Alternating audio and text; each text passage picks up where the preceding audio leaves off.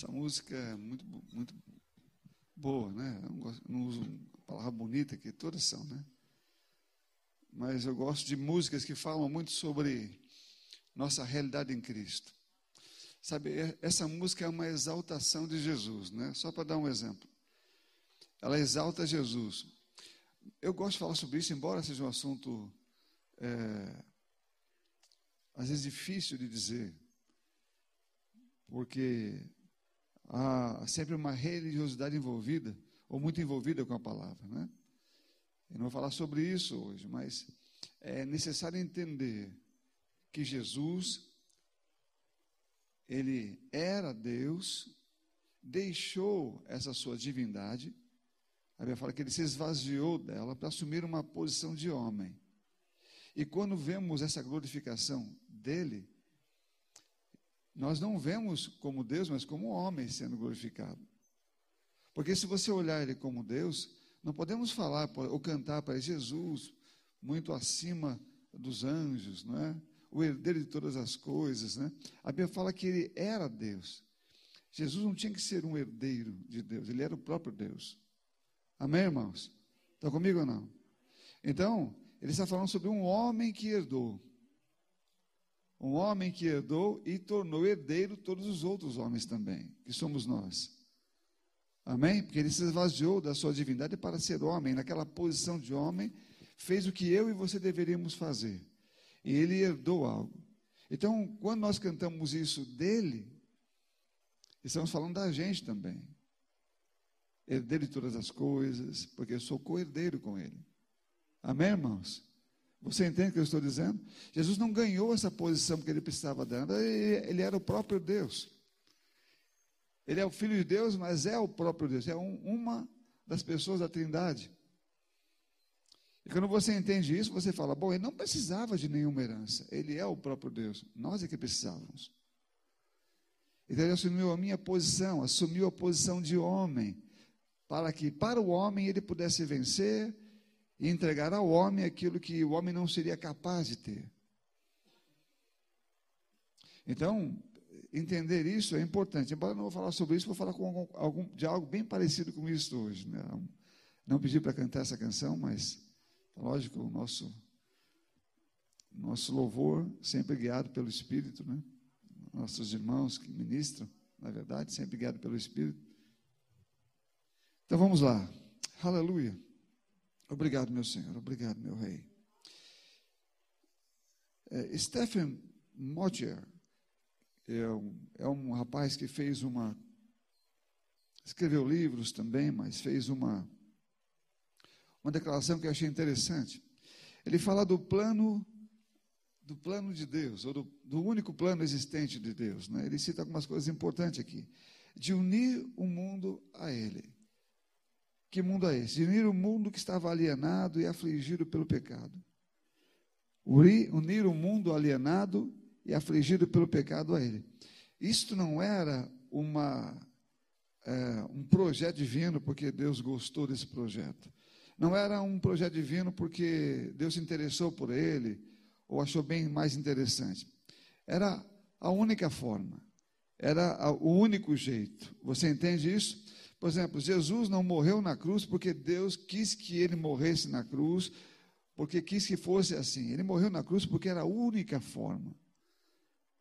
Era o único jeito. Deus não mandaria Jesus para a cruz se houvesse outra forma. Ele mesmo, Jesus, orou sobre isso no Getsemane. Senhor, há alguma outra maneira? Porque ele sabia que a morte dele seria levando os pecados das pessoas e sofrendo muito mais depois disso. Que era a punição pelo pecado que ele teve três dias no inferno. Ele perguntou ao Senhor se houver outra forma, outra maneira, se não for, que se, que se não houver, que seja feita a tua vontade. Então, não havia outra forma. Amém, queridos?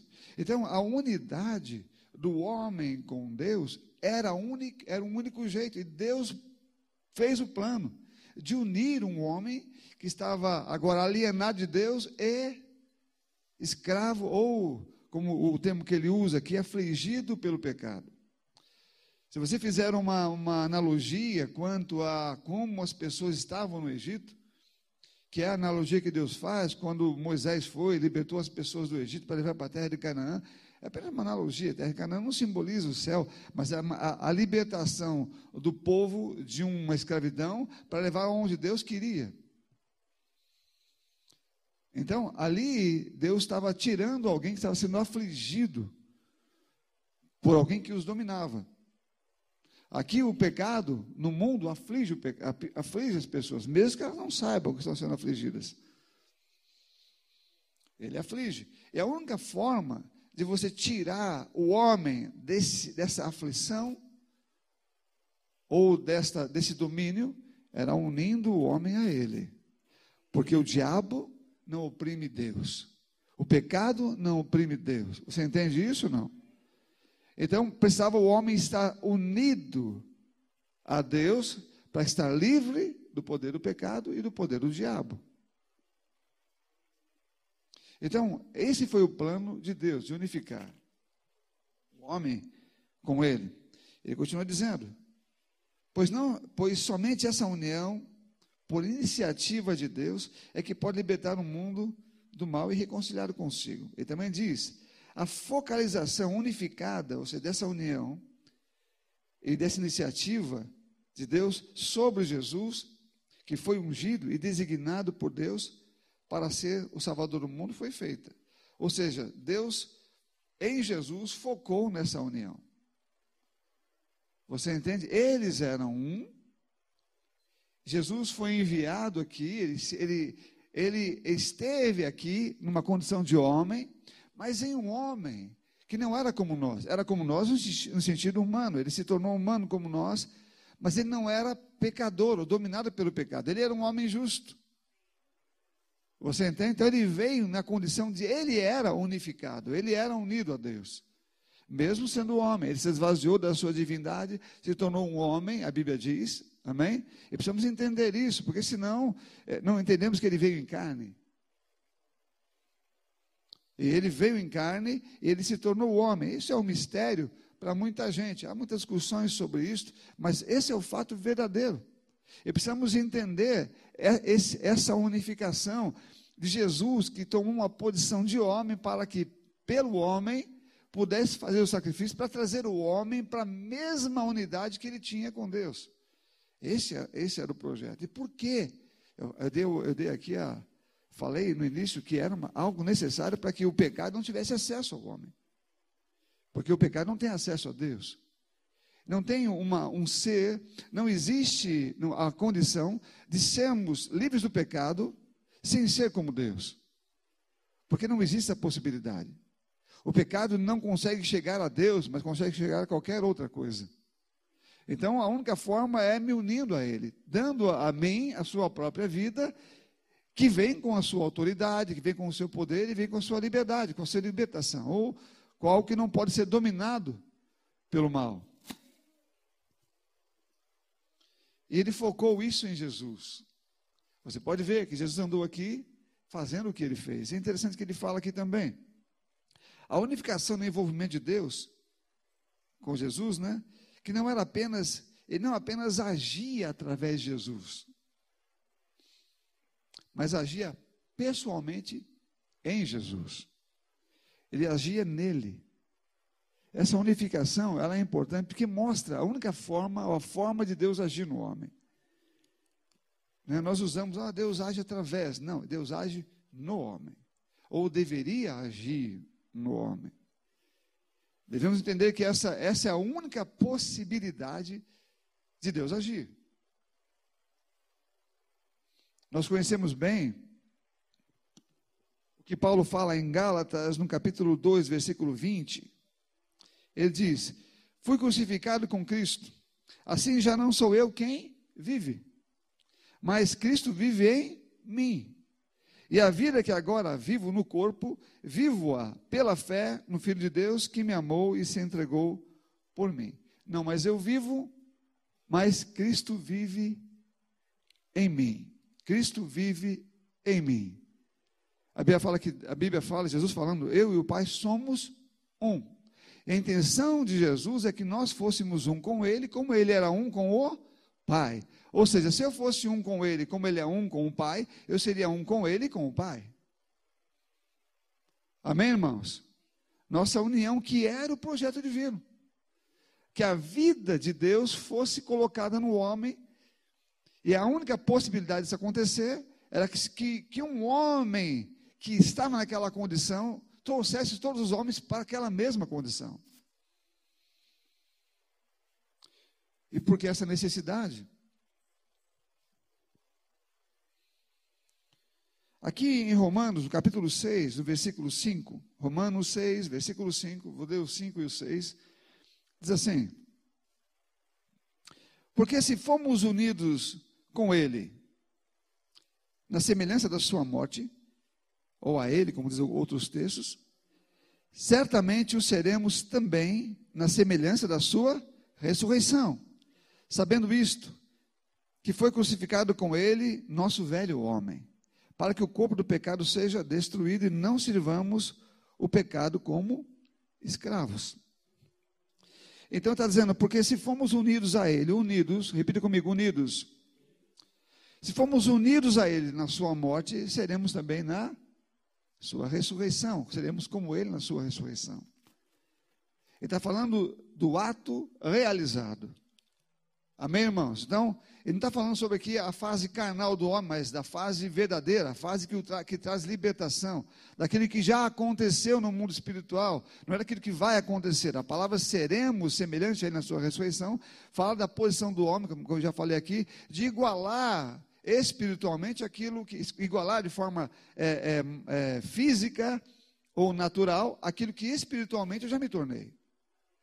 Porque o que dá condição ao homem a única coisa que dá condição ao homem de entender e de praticar aquilo que Deus fala sobre ele é ele ser primeiro. É ele estar na condição de ter aquela, a, a, aquela vida ou aquela possibilidade. Então Deus nos uniu a Ele quando nos uniu em Cristo. Quando Jesus veio aqui, tomou o meu lugar, fez o que deveria fazer, que só Ele poderia fazer, pagou o preço por mim, não é? morreu naquela cruz, sofreu pelos meus pecados, me libertou daquela dívida, uma dívida impagável, me fez morrer com Ele, nascer de novo para estar unido a Ele, porque se formos unidos a Ele na Sua morte, também o seremos na Sua ressurreição. Se somos iguais a Ele na Sua morte, também o seremos na Sua ressurreição. Ou seja, igual a Ele quando ressuscitou. E de fato o somos, porque Ele fala que o corpo do pecado foi, não será, foi destruído para que não sirvamos mais ao pecado como escravos. Então, eu já não sirvo mais ao pecado como escravo, aquele corpo já foi destruído, ele não existe mais. Então, o que existe agora é uma vida em Deus. Então, eu devo, veja bem, que nada no mundo espiritual e nada em Deus, e você deve entender isso, é importante que você entenda isso, é automático. Você é a, a você é uma, vou usar esse termo, uma peça é, fundamental e ativa nessa transformação. Então, você, por exemplo, não foi arrastado obrigatoriamente para morrer com Cristo. Você decidiu que queria fazê-lo. Você decidiu que reconheceu Jesus como Filho de Deus que veio nesse mundo para fazer isso, para te levar, para estar unido a Ele, para que você não fosse mais como você era e fosse como ele. Então, esse foi um passo que você mesmo deu. E nós já falamos aqui, quando você dá esse passo, você não dá esse passo falando assim, olha, eu quero, mas, olha, eu tenho minhas reservas. Não.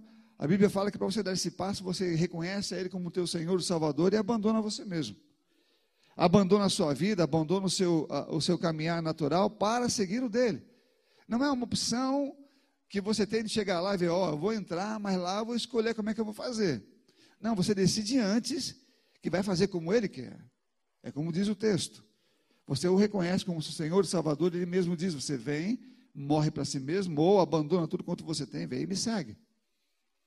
Porque se não for assim, não pode ser meu discípulo. Então, é a forma como ele diz que nós vamos poder vir a ele.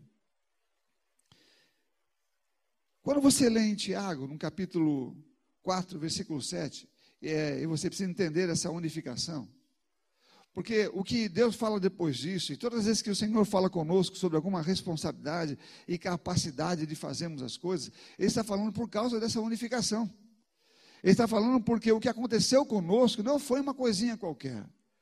O que aconteceu conosco não foi um, é, é, é, algo simples, foi algo tremendamente poderoso. Deus nos tirou de um lugar chamado Império das Trevas nos tirou e em Cristo me tornou um com Ele, para que eu pudesse me assentar com Ele, ou ser transportado para o reino dele, para o reino do seu Filho amado, o reino é, é, que foi preparado para nós em Cristo Jesus, não é? Para estar nessa condição e estar, estando ali agora, eu saber quais são a, as minhas responsabilidades, porque eu estou lá espiritualmente, é um lugar de autoridade, a vida que eu recebi, ou a vida que está dentro de mim, ela é representada pelo próprio Jesus. Está comigo, irmão? Ela é representada pelo próprio Jesus. Você quer saber quem que você é, o poder que você tem, a autoridade que você tem? Olha para ele. Quando você olha para ele, você sabe aquilo que você tem. Porque aquilo que você tem não pode ser representado olhando para você mesmo. Você não conquistou nada. Então, quando você quer saber o que você tem, você tem que olhar para ele. Porque ele não ganhou para ele, ganhou para você mesmo. Então, quando você olha para ele, não pense que é uma coisa que ele tem, porque ele, como Deus, já tinha. E quando ele ganhou aquilo, ele deu a mim e deu a você. Ele entregou a nós isso porque eu precisava disso, ele não. E quando você olha para ele e enxerga aquilo que você tem, você não apenas enxerga quem você é e o que você tem, mas você enxerga também a sua responsabilidade em usar aquilo para o, para o seu benefício e para não pecar e para não andar nos caminhos que você andava antes. Porque você ganhou um, um poder que não tinha. Você foi liberto, liberto. Você não será liberto, você foi liberto do império das trevas, foi, foi liberto do poder do pecado. O corpo do pecado foi destruído, não existe mais. Essa é uma realidade. E quando você olha para ele, você deve ver aquilo que ganhou, não o que ele ganhou, porque ele ganhou por sua causa. Lembra?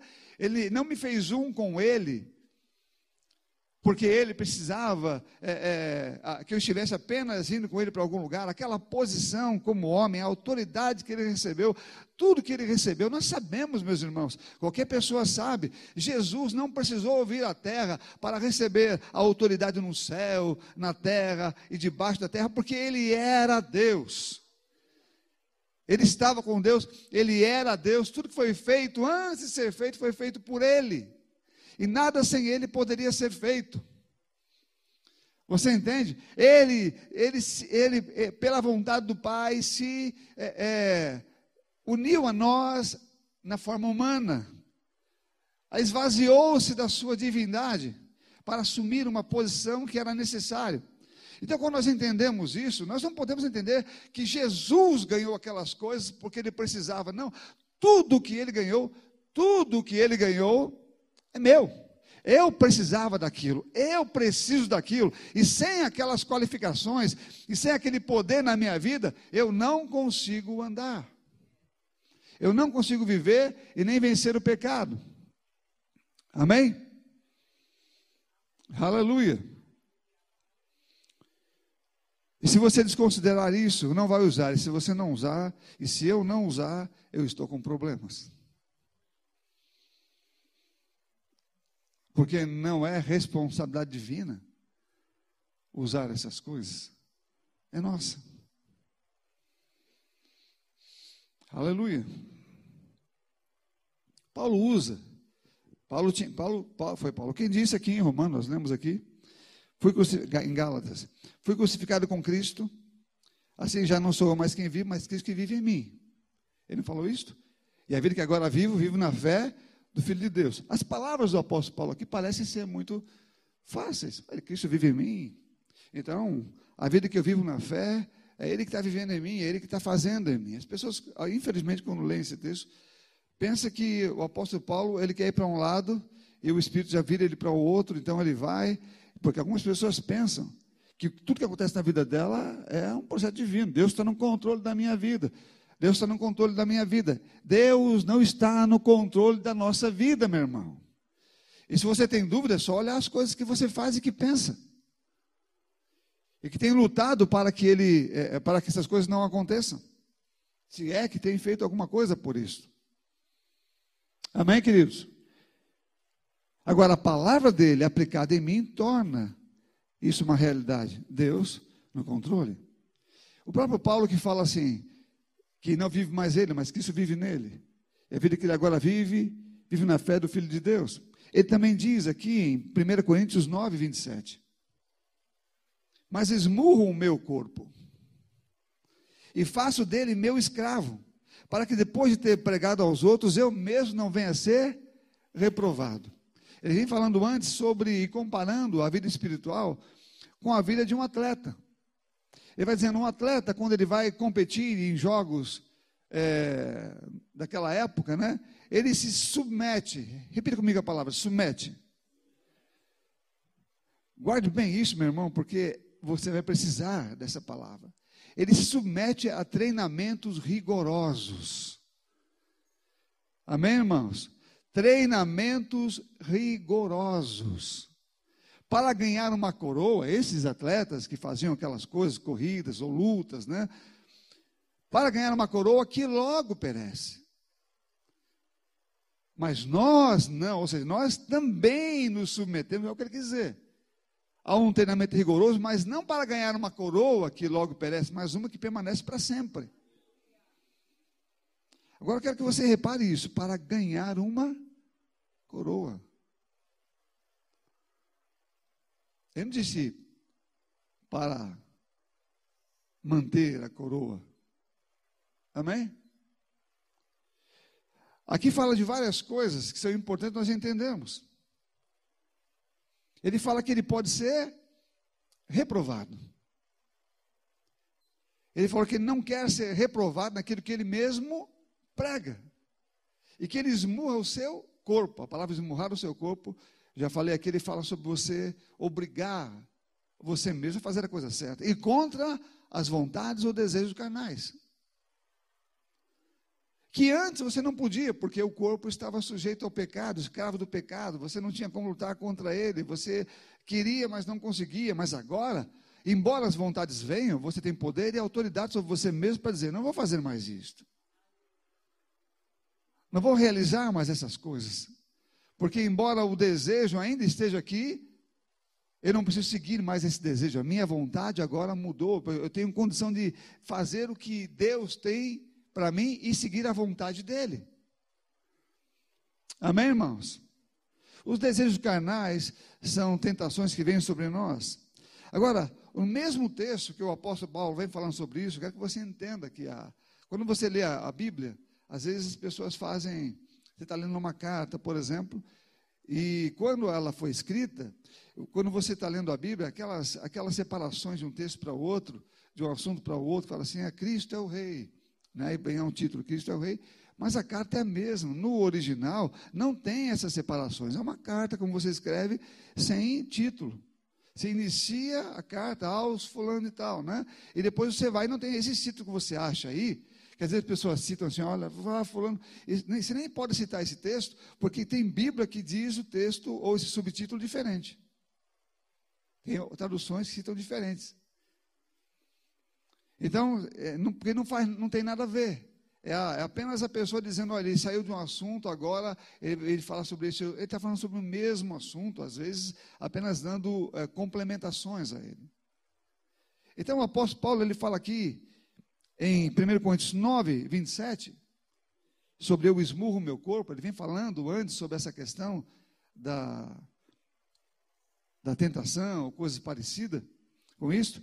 E Continuando, em 1 Coríntios é, 10, ele está continuando o assunto. Ele vai explicar por que, que ele vem falando sobre eu esmurro meu corpo, eu faço isso, para não ser reprovado naquilo que eu mesmo prego. Então, 1 Coríntios capítulo 10, no versículo 1 ao 5, diz assim: Porque não quero, irmãos, que vocês ignorem o fato de que todos os nossos antepassados estiveram sob a nuvem e todos passaram pelo mar. Em Moisés, todos eles foram batizados na nuvem e no mar. Todos comeram do mesmo alimento espiritual e beberam da mesma bebida espiritual. Pois bebiam da rocha espiritual que os acompanhava, e essa rocha era Cristo. Contudo, Deus não se agradou da maioria deles, por isso seus corpos ficaram espalhados no deserto. Depois ele fala que isso foi escrito para nossa advertência. Para nossa advertência. Ele está dizendo, todos eles, todos eles participaram da mesma coisa. Todos eles viram tudo. Está dizendo, todos nós, fazendo uma comparação, todos nós também hoje experimentamos da mesma unidade com Deus, em Cristo. Todos nós temos a própria vida de Deus em nós por causa de Jesus. A vida de Deus está em nós por causa dele, por causa de Jesus. Eu tenho essa vida. E eu preciso entender que eu tenho que fazer algo com essa vida que eu recebi. Porque aquelas pessoas tinham recebido, não estou falando da mesma vida, mas tinham recebido algo que os capacitava a sair daquele lugar e chegar no outro. Tanto que Josué e Caleb chegaram. Mas eles não chegaram. Eles estavam tão habilitados e capacitados quanto Josué e Caleb, mas não chegaram. Eles, eles foram batizados, eles viram a mesma coisa, viram os milagres, atravessaram o mar, estavam lá na, é, quando é, a nuvem estava lá protegendo durante o dia, né, a coluna de fogo à noite. Eles participaram da, da, das, da, daquilo que Deus tinha para eles, Deus os protegeu, os guardou, né, naquele período todo. Eles estavam habilitados para chegar no outro lugar, que ainda não tinham chegado, estavam no caminho mas estavam com habilidades para isso, uma proteção divina. Mas quem chegou lá? Josué e Caleb e sua família e os que nasceram no deserto. Amém, irmãos? Os que nasceram no deserto, os que saíram de lá não ficaram. E ele diz: Isso foi escrito como exemplo para nós. Ele fala antes: Eu, como eu falei aqui no versículo, no versículo é, 9, capítulo 9, versículo 27 de 1 Coríntios, que ele diz: Eu esmurro meu corpo, eu faço ele meu escravo, para que depois de ter pregado aos outros eu não venha ser reprovado. E que dessas pessoas, ele fala mais embaixo, porque dessas pessoas Deus não se agradou. Porque ele tinha dado a elas a mesma condição que deu a outros, mas elas não aproveitaram. Ele nos ensina que você está unido a Ele e deve fazer e deve entender que para você vencer o diabo e o pecado, você tem que fazer alguma coisa com aquilo que você recebeu.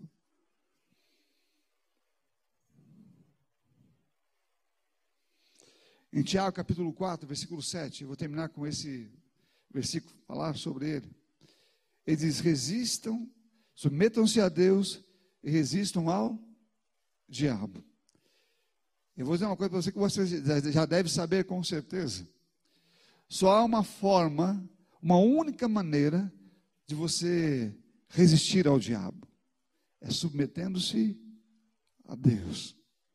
Você precisa submeter a Deus primeiro submeter a sua vida a Deus, submeter a vontade dEle, submeter aos projetos dEle. Você tem que viver uma vida espiritual, ligada com a, a, a palavra dEle que é espiritual. Você precisa viver uma vida 100% espiritual.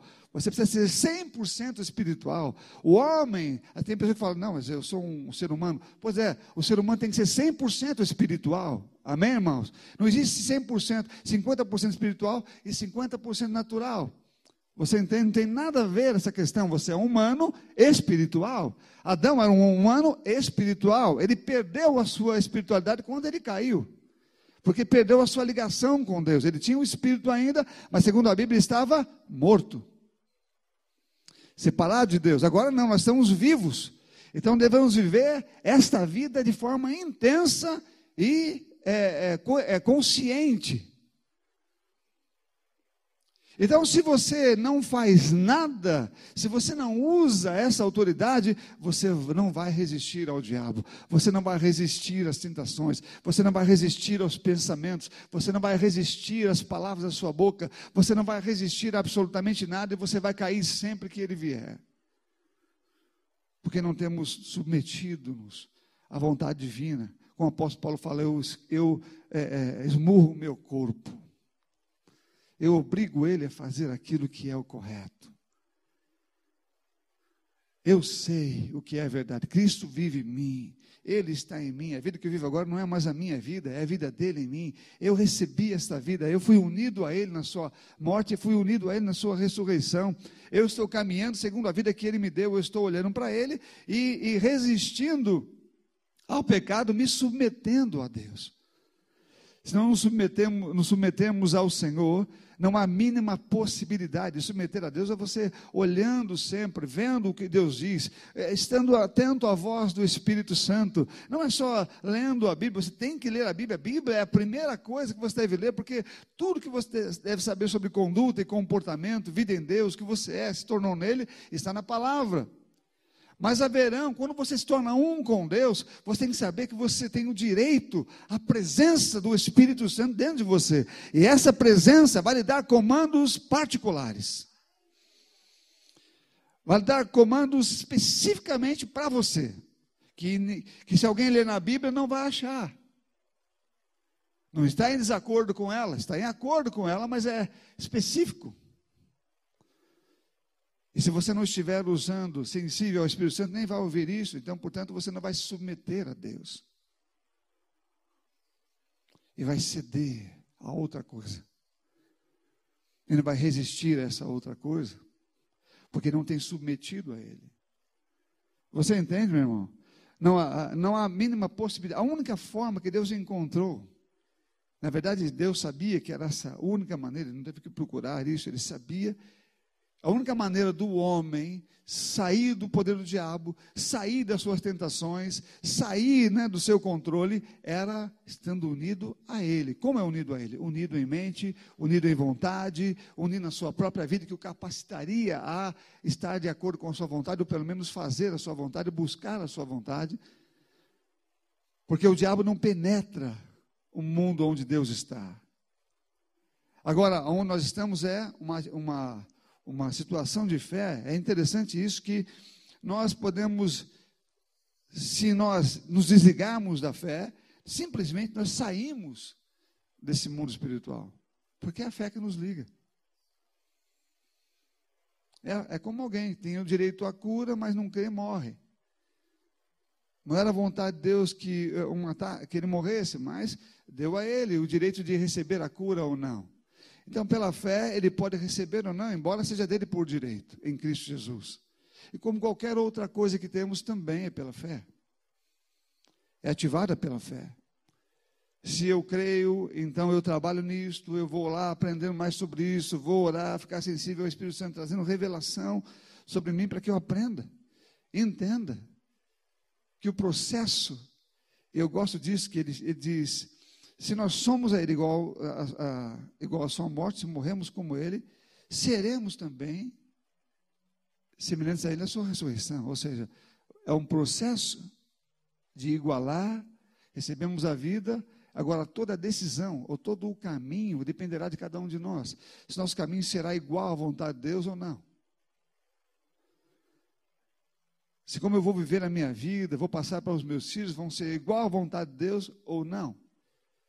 Se a minha vida vai ser olhada e vista como Jesus era visto, e Jesus era tão, tão é, ligado com Deus, ele explicou bem essa questão, de que Deus estava vivendo nele. Então, se você tem um, um, um tinha, né? Se você era viciado em alguma coisa, você não é mais.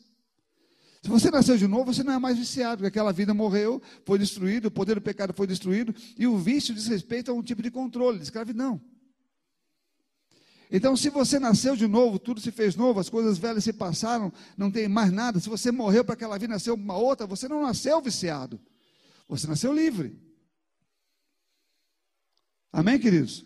Eu já vi testemunhos maravilhosos de pessoas que, assim que se converteram, assim que, que foram à frente, nasceram de novo, eles simplesmente creram e tudo que eles, que eles tinham, que era um problema grave neles, desapareceram.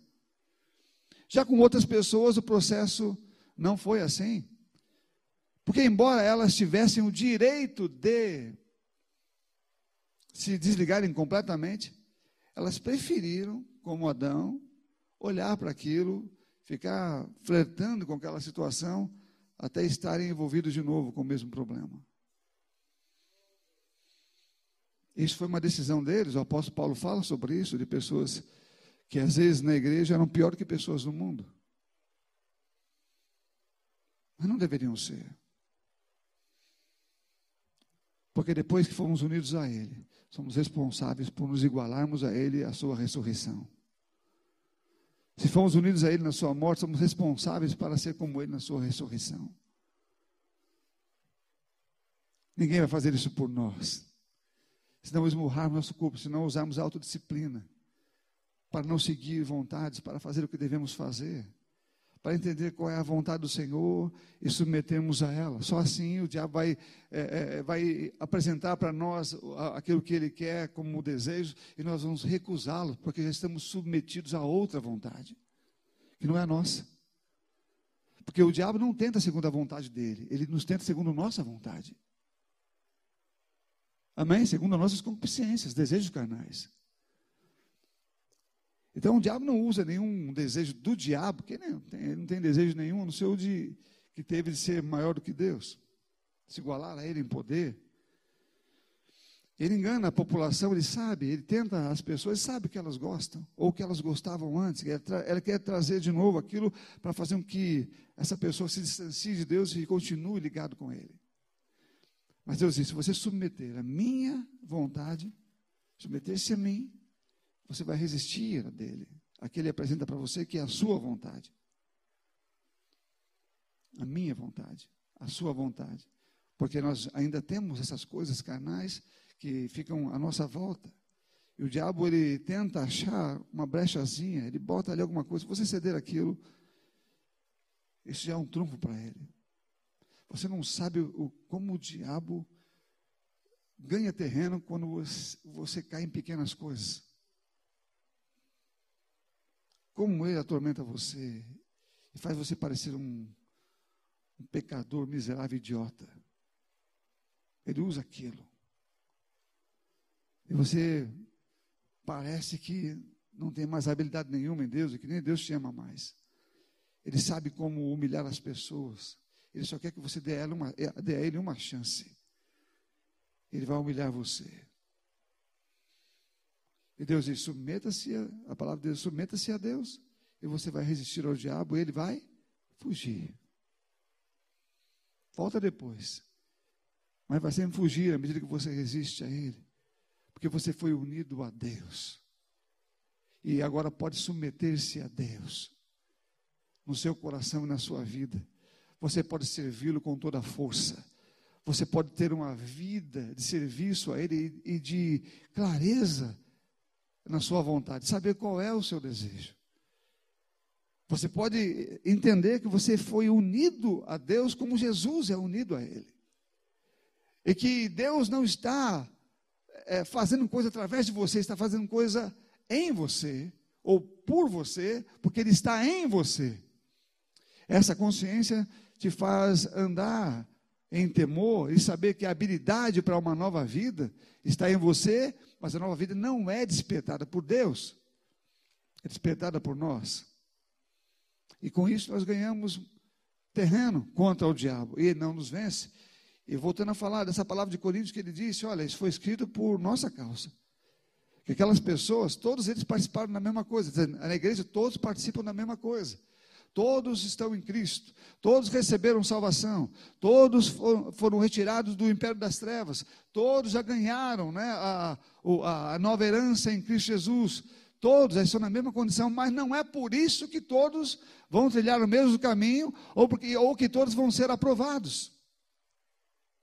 Porque, embora todos lá tivessem a mesma coisa, a grande maioria foi reprovada e morreram no deserto. Então, Paulo diz: Isso foi escrito por nossa causa. Por nossa causa. Por minha causa. Por sua causa. Amém, irmãos? Para que depois de ter corrido, não, não tenhamos corrido em vão. Então precisamos nos submeter, ou submeter nossa vontade a vontade de Deus, para que o diabo não nos tente pela nossa vontade. Submeter a minha vida à vida dele, a minha vida à palavra dele, usando isso como uma verdade fundamental e importante. nós não conseguimos fazer nada em nossa vida se não entendermos quem somos e o poder que temos para fazê-lo. E para dizer não, não, não. Agora, repita comigo: é um treinamento rigoroso. Agora, quem que é o mestre desse treinamento? Não quero que você responda, não. Quero que você pense só. Quem que é o, o, a pessoa que vai treinar você? Vai uma surpresa aqui. É você mesmo. Fala, não, é Deus que me treina. Não. Deus pega, dá para você os equipamentos. E você tem todos eles. Você leva para sua casa e fala, bom. E agora? Tem gente que compra um monte de equipamento em casa que fala, não, eu vou, vou ficar forte, vou emagrecer. Não é esse, não é esse. Bota lá, eu já vi pessoas que falaram, compraram, gastaram dinheirão, mas nunca foram lá. Foram duas, foi nas primeiras vezes foram, depois botam lá vendendo, né? Alguns falam que usam até como para guardar roupa, né? Botam roupa em cima. Porque não usam. Então, se fosse Deus o treinador, obviamente, então as pessoas estariam lá, vai, vai, vai, vai, vai, vai, vai. não, não, não, não, não, vamos para cá. Vai lá, vai lá. Ai, estou cansado. Não, continua, continua. Não, não é ele. Ele, dá, ele nos diz, ele nos qualifica, nos deixa na condição de fazê-lo, nos dá tudo que precisamos da Sua palavra, nos dá o seu espírito, e diz: agora você precisa orar, você precisa ter aspectos de, da vida de Deus em você funcionando, né? deve praticar tudo que ela diz aqui, e então você será aprovado. Amém? Então, nós, embora a Bíblia fala que eu tenho como direito, eles tinham como direito, porque estavam chegando naquela terra, eu gosto de fazer essa comparação, que é interessante para mim. Você vê que eles saíram para uma terra o quê? Prometida. É ou não é? Todos tinham a terra como uma promessa. Chegaram? Não. Eu, eu creio que essa analogia que Paulo fala, inclusive em Coríntios, que foi dada, por exemplo, para nós, é para nós também. Então, nós estamos no percurso. Recebemos. A promessa está lá. Amém, queridos? Há muitos que no caminho ficam. E há outros que são aprovados. Então precisamos esmurrar nosso corpo e nos submeter a um treinamento rigoroso. Eu vou treinar a mim mesmo. Eu vou chegar lá, não, não. O que é esmurro? Quem estava esmurrando o corpo do apóstolo Paulo? Era o Espírito Santo? Não, era ele mesmo. Amém? Era ele mesmo. Eu esmurro meu próprio corpo. E faço dele meu escravo. Ele era o seu próprio treinador. Ele era o seu próprio treinador. Ele tinha todas as, as coordenadas de Deus para fazer isso e o fez. Então, podemos pegar o que recebemos, a vida que temos, a habilidade que temos, a palavra que temos e não fazemos nada, ou muito pouco. É acharmos que, bom, eu não estou fazendo isso, mas Deus me ama. Se você não está submetendo a Deus, você não está resistindo ao diabo. Eu posso garantir isso para você. Porque a sua vontade continua viva. E se ela está viva, o diabo está usando ela. Se ela não foi trocada pela vontade divina, se você não submeteu ela, você trocou ela pela vontade divina, você ainda tem problemas. E cedendo a essas coisas. Aleluia. Precisamos entender. Eu gosto de uma frase de Richard Foster, que eu ensino muito sobre isso. Ele diz: algumas pessoas, algumas pessoas talvez tenham aquela auto-abnegação, autonegação, né, de você dizer, não, eu deixo tudo, né? Mas é uma coisa assim, é, como ele diz aqui, aventureira. Aquela coisa pelo ímpeto, né? aquela coisa de um jovem que está dizendo, vou fazer tal coisa, nem sabe o que vai passar na frente. Ele está dizendo que vai fazer tal coisa. Ele não submete a nenhum tipo de treinamento. Ele simplesmente diz, oh, eu quero, vou fazer isso aí. Mas não, não entende que um, é preciso um processo de treinamento diário para que você se qualifique para uma etapa ou vença situações que vão aparecer. Ele diz: algumas pessoas talvez tenham aquela autonegação radical de renunciar a tudo como uma aventura. Aí ele fala: no, no serviço ou em servir a Deus, porém, precisamos experimentar as, diver, as diversas pequenas mortes que ocorrem quando vamos além de nós mesmos. Ou seja, pequenas mortes todo dia. Matando um uma área aqui, matando outra área ali, matando outra área aqui, matando, todo dia fazendo isto. Eu estou ficando forte no espírito. Amém? Porque eu estou, eu estou sendo autêntico, verdadeiro e preciso. Eu não estou querendo ir para o campo com tudo que está errado. Ah, eu vou assim mesmo. Né? Chega lá, não vai submeter a nada, vai ter medo, está tudo lá, está tudo vivo. A vontade antiga está viva, o desejo antigo está vivo, está tudo vivo, vai, vai desistir e vai sair fora muito rapidamente. Então Deus diz: faça morrer, mate isto, mate aquilo. Comece a agir, use a ferramenta, que haja um treinamento rigoroso em você. Amém, queridos? Do contrário, esqueça os bons resultados, porque eles só vêm para aqueles que estão ativos nesse treinamento. Não esperando que Deus faça alguma coisa conosco, mas Ele já fez.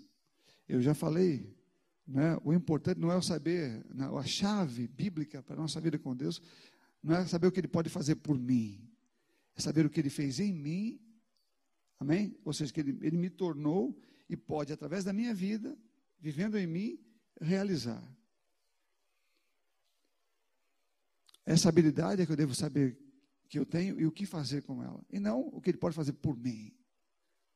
Porque ele já fez. Tem que saber o que foi que ele fez em mim. Quem eu me tornei. Está comigo ou não? Amém. Glória a Deus. Aleluia.